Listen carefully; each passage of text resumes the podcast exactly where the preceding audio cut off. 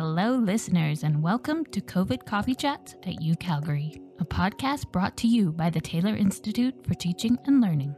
My name is Maya Anderson, and I'll be your host for this podcast. I'm a grad student in the Werklund School of Education, and I'm interested in finding out more about teaching and learning during COVID 19. I feel like we all have incredible stories and insights about how this pandemic has changed our lives and how it's changed the way we teach and the way we learn.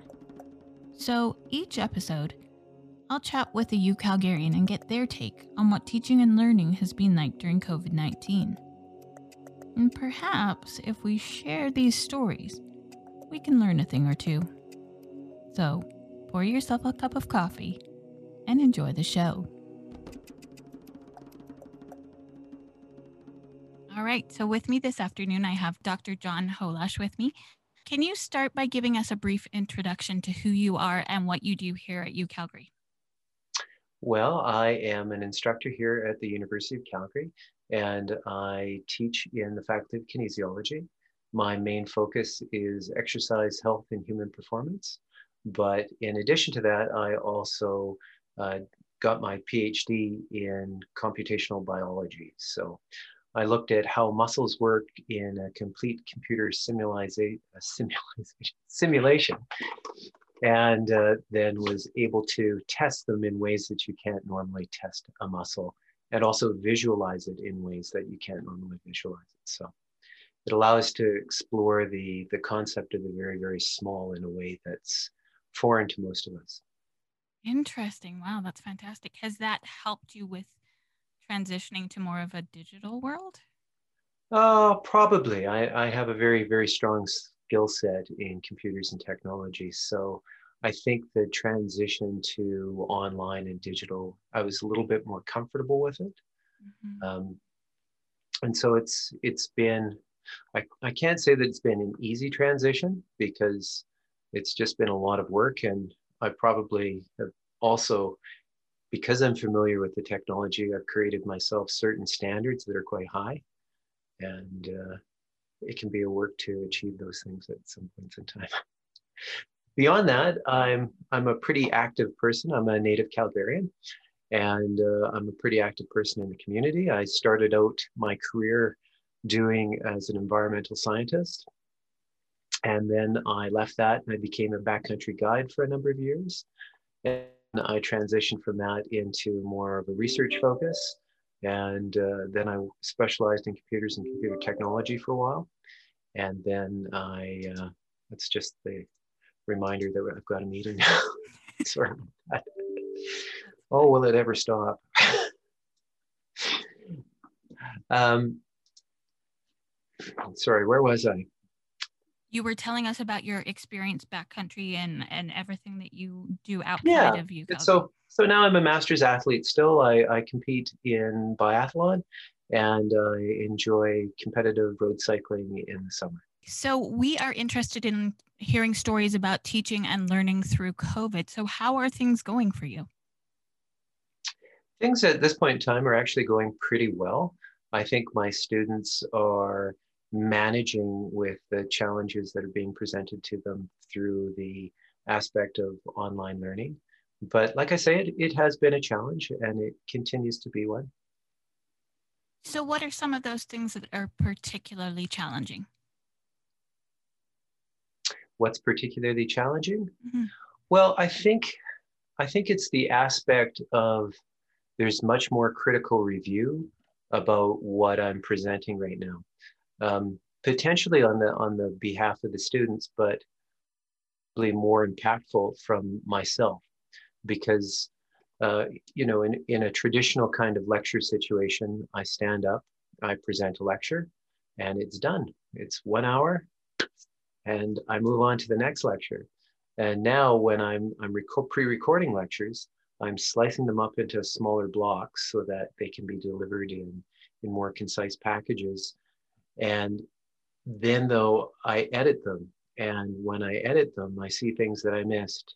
I'm aware of comments that I maybe should have made. So at times I can add little subtitles and text. And it's like, I'm actually, I actually refer to this at this point in time. it didn't come out quite right now that I'm watching it, and things like that. So the the process of making a, a lecture is is much more critically focused, and of course, it expands the amount of time that it takes to get it out. Absolutely, I can imagine a lot of time goes into that. So, do you use those uh, through your LMS to um, allow students to view lectures at any time, or do you have synchronous sessions too? Yeah, I, I, I allow students to do it um, asynchronously at any time that suits them. As it turns out, because of the flexibility that was generated with this uh, COVID crisis, I actually have students that are attending my class from all over the world. I've mm-hmm. got three or four students that are currently in China. I've got students down the California coast who are attending, and I've got two or three in other locations that are, are placed around. So the reality of that, they I could have forced them all to be in a synchronous online pace, but I realized that it was probably most advantageous for me to record things and then let them consume it at their own pace and at their own time. Excellent. Do you offer any synchronous times where people can actually get together, or is it mostly just? Yeah, actually, I do. I, I, I because because I've been able to pre-record lectures and put them out, and stack them on the LMS. It's actually allowed me to have that time where I would have traditionally held a class to be open and have what I refer to as open office hours, where people can drop in and it can just be a social it doesn't need to be anything about the course it can just be a social interaction about uh, what things are going on or how they're feeling about the course it, it, it's just open time so they can drop in and drop out. Excellent. So how have students reacted to that? Have they do they actually come to those office hours? Some of them yeah. I've, I've had office hours where i've had up to 25 students all there and they're kind of just listening. Some of them don't even want to talk. They just kind of want to be part of that larger group discussion or see what other students are asking. And at other points of times, it be directed uh, questions. What did you mean when you said this? How do I incorporate this piece of knowledge into my daily life, kind of thing. So I, I imagine that's really helped to build a, a community of learners with with all of your learners. It has. The other interesting thing I did, and it was it was on the advice of taking a how to teach online course, is that I started off the course by giving away a free mark basically to anybody, and I asked them kind of a silly question like, "Who are you? What do you do?" That that wasn't a silly question, but who are you? Like, why are you interested in this course? And then the silly question, it was like you're at a party and somebody gives you a bowl of Neapolitan ice cream. What do you do? And so just kind of going through everybody's response to those questions, I actually got to learn a lot about my students in ways that I've never been aware of before. So it, it was kind of this very strange thing where I'm I don't know them by their faces as well as I normally would and I don't know them as distinct people in that way where I can pick them out in a crowd. Mm-hmm. But on the other hand, I've read lots of information about their background and who they are and why they're interested in taking my course and how they came to be here. And, you know, then just answers from that quirky response give me a, an aspect of what their sense of humor is and and you know how playful they are with the answer and and those kind of things. And so it's it's really been i think i'm going to do it for all my courses because it was really fun. Oh that's really neat. That's actually quite fun. That's a, a really good way to to get to know your students in a different way that we're not always used to doing. So that's great. Yeah and i, I was i was pretty unex I, I i didn't know what to expect from it and i was really pleasantly surprised. It was really interesting to get to know uh, both these students' lives. That sounds like that was quite successful. So, what have been the other successes of this experience for you? Well, I think the the interesting thing is that I didn't really consider it at the time, but when you're delivering a lecture via a video format directly to somebody, you have the ability to grab their attention in a way more focused environment than you would in a normalized classroom setting where they're distracted by peers, what things are going on. They potentially have their computer screens up.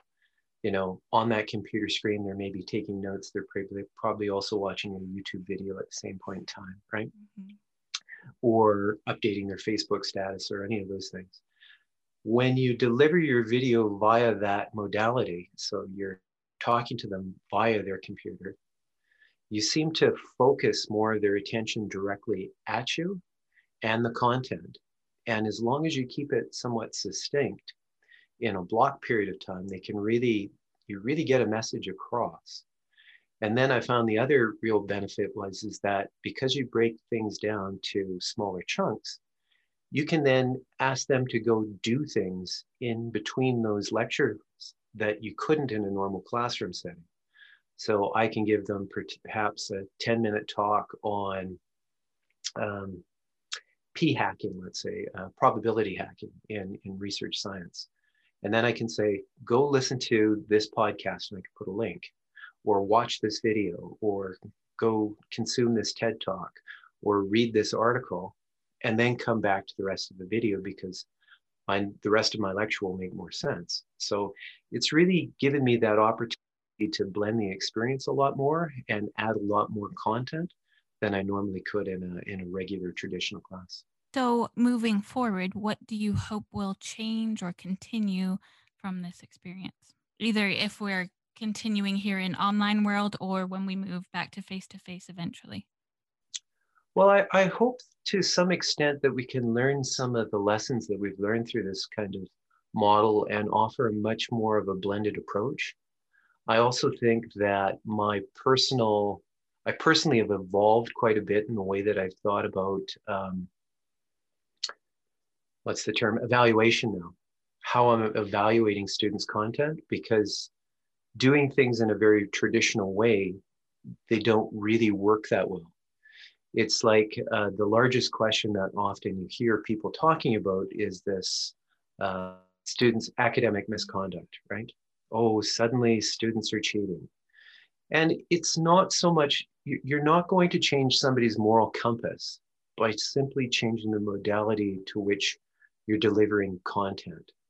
Um, what we tend to do though is that I think as a university, we've made this, this education extraordinarily high stakes and achieving excellence is of paramount um, uh, value to these students, right? Bursaries depend upon it, scholarships depend upon it, um, admission to other institutions all depend upon this one aspect, which is their mark.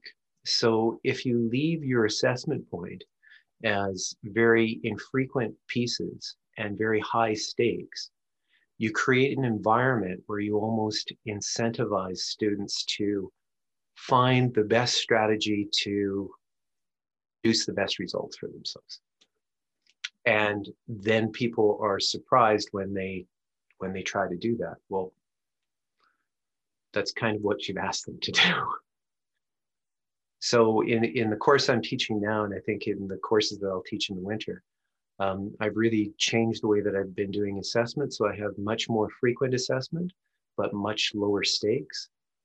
I then uh, randomly choose as the course builds, I, I have content that's being pulled from different periods of time that I've gone over that gets randomly assorted into these assessment points. So they always kind of build on the content from last term you can't just remember the content, forget it. And then uh, I got rid of like big midterms and and the final. Excellent. So how have the students reacted to all of that? Well, as far as I know, like when I talk to them, um, ones that you know actually talk, I've, I've got a very large class, and so I, am working with a data sample here of maybe about 30 students that actually talk to you. Um, but with that, um, students that I've talked to actually really, really appreciate that. Mm-hmm. I can imagine having that formative assessment as they're going through and not that high stakes pressure at the end would probably do wonders for their mental health as well. Well, I, I hope so. They, you know, they have had challenges always keeping on track of the assignments, and I've had way more requests to for deferrals for exams, for um, you know, to be able to hand stuff in late. Of course, that's another nice thing about the flexibility of the the platform is that in most cases, I can grant that to them without without any big concerns. In terms of um, so for kinesiology, I imagine there's some kind of experiential learning part to things. How have you been able to manage that through distance?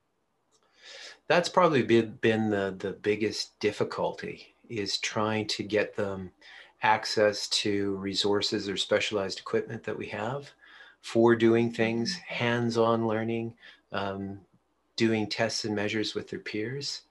That's that's been a real, real challenge. And that's that's one place where I can see that the online session, no matter how well we try to do that, um, it's it's going to be very difficult to try to teach people how to do body composition measurements like skin fold assessments when they can't when they don't have access to skin fold calipers and they don't have access to other people because part of the part of the beauty of that kind of laboratory assessment is just the experience of how everybody has a different body type.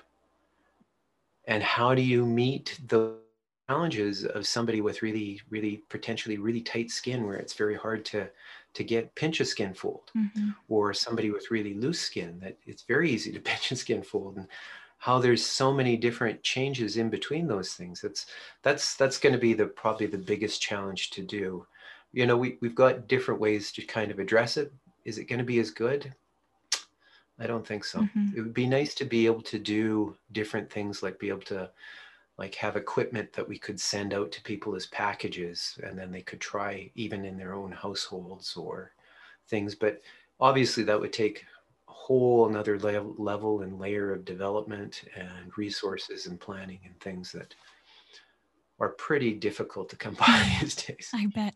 So, what have you uh, done instead of doing those things? Have you modified your program? Yeah, well, we've modified it so that we do we do a video discussion of it. Try to convey some of those aspects of the difficulty to students by by demonstrating it on video. We give them data sets to work with afterwards so that they can manipulate the data. Um, and that's that's about the best we can do at this point in time. We also encourage students, like in, in the class that I've got where we're doing it, um, students actually end up having to lead sections of those assessments. And so as a group, what they need to do is that they need to find an alternate form to report that. And then they need to convey it back to the rest of their group or class via video or a link or something like that. And so on one hand, it's been really good. It's, it's exposing them to the need to um, express themselves via alternate forms and videos, just like we're having to do as instructors. Mm-hmm. And um, it's causing them to be very, very creative instead of a, a linear planner with that because now how do I assess this in a completely different situation than I normally would? So, thinking back to the beginning of all of this and when we actually had to transition into distance learning, is there anything that you wish you had known back then? Hmm. Is there anything I wish I had known? Oh yeah, there's so much. um, I would have I would have made some of the transitions that I'm making now to my courses earlier, breaking them down a little bit more, uh, changing the way that people are doing things, the way that assessment works. Um, the planning has kind of been really, really important because I found for myself there's there's two conditions I can be in. I can be in I'm a week ahead, and if I'm a week ahead, at least I'm a very calm, rational, reasonable person. If I'm right up and doing things off the hoof all the time, I'm exhausted, I'm tired, I feel overwhelmed. Um, yeah. Absolutely. I'm sure we can all learn from that and, and empathize with that for sure. Um, so yeah. before we go, is there anything else that you'd like to share with us? I think one of the big things I've found in it's probably changed my teaching style quite a bit is that uh, kindness and empathy go a tremendous way in helping everybody deal with it, and it's it's a it's, it's a necessary aspect. I think that you have to be kind and empathetic towards your students um, so that when it flips to you, that they will be able to show some kindness and empathy towards you when you're maybe get a lecture out a day late or you have an assignment that's not quite as polished as you would like. They can maybe be a little forgiving of, of the instructors and all of the things that they're needing to kind of balance and mm-hmm. develop that's excellent advice and uh, something that we can definitely all gravitate towards and understand and especially in this time have you found that your students are quite empathetic to you in this scenario um, initially, initially, I don't think that they really were right. They were so overwhelmed with the with what it was to them to suddenly have to transition. Mm-hmm. I don't think they were. I think they were in a shock stage. Mm-hmm. Some of them were right. Some of them, some of them were. I can't can't make a blank statement about anything, but I think the overwhelming stress was so much that it was there was a reaction that that upped the demands for everybody, and I think that's changed. Uh, the other thing I, I would probably state is that it's really caused me to reflect on the importance of like the collegial environment and how absolutely wonderful it was to be able to just informally walk over two doors and talk to my colleague about something some aspect some you know get clarification get a dose of reality sometimes. This this person's complaining about this. What do you think you know don't worry about it or uh, what should i do on this assignment? Should i do this? And just being able to go down and ask the student programmers what's what's your advice? Right? And get an answer directly instead of everything being a piece of written communication. Well i think that's all the questions i have for you right now but thank you so much for spending the time with me and sharing your insights and thoughts. Oh, you're very welcome. Well, folks, that was my coffee chat with John Holash. Thank you so much for coming on the show. It was great to hear your insights and thoughts on teaching and learning through COVID. And thank you to you for listening. For more information on the project, visit the website at covidcoffeechats.ucalgaryblogs.ca. And if you'd like to connect with me, feel free to email me at maya.anderson at ucalgary.ca. Take care and see you next time.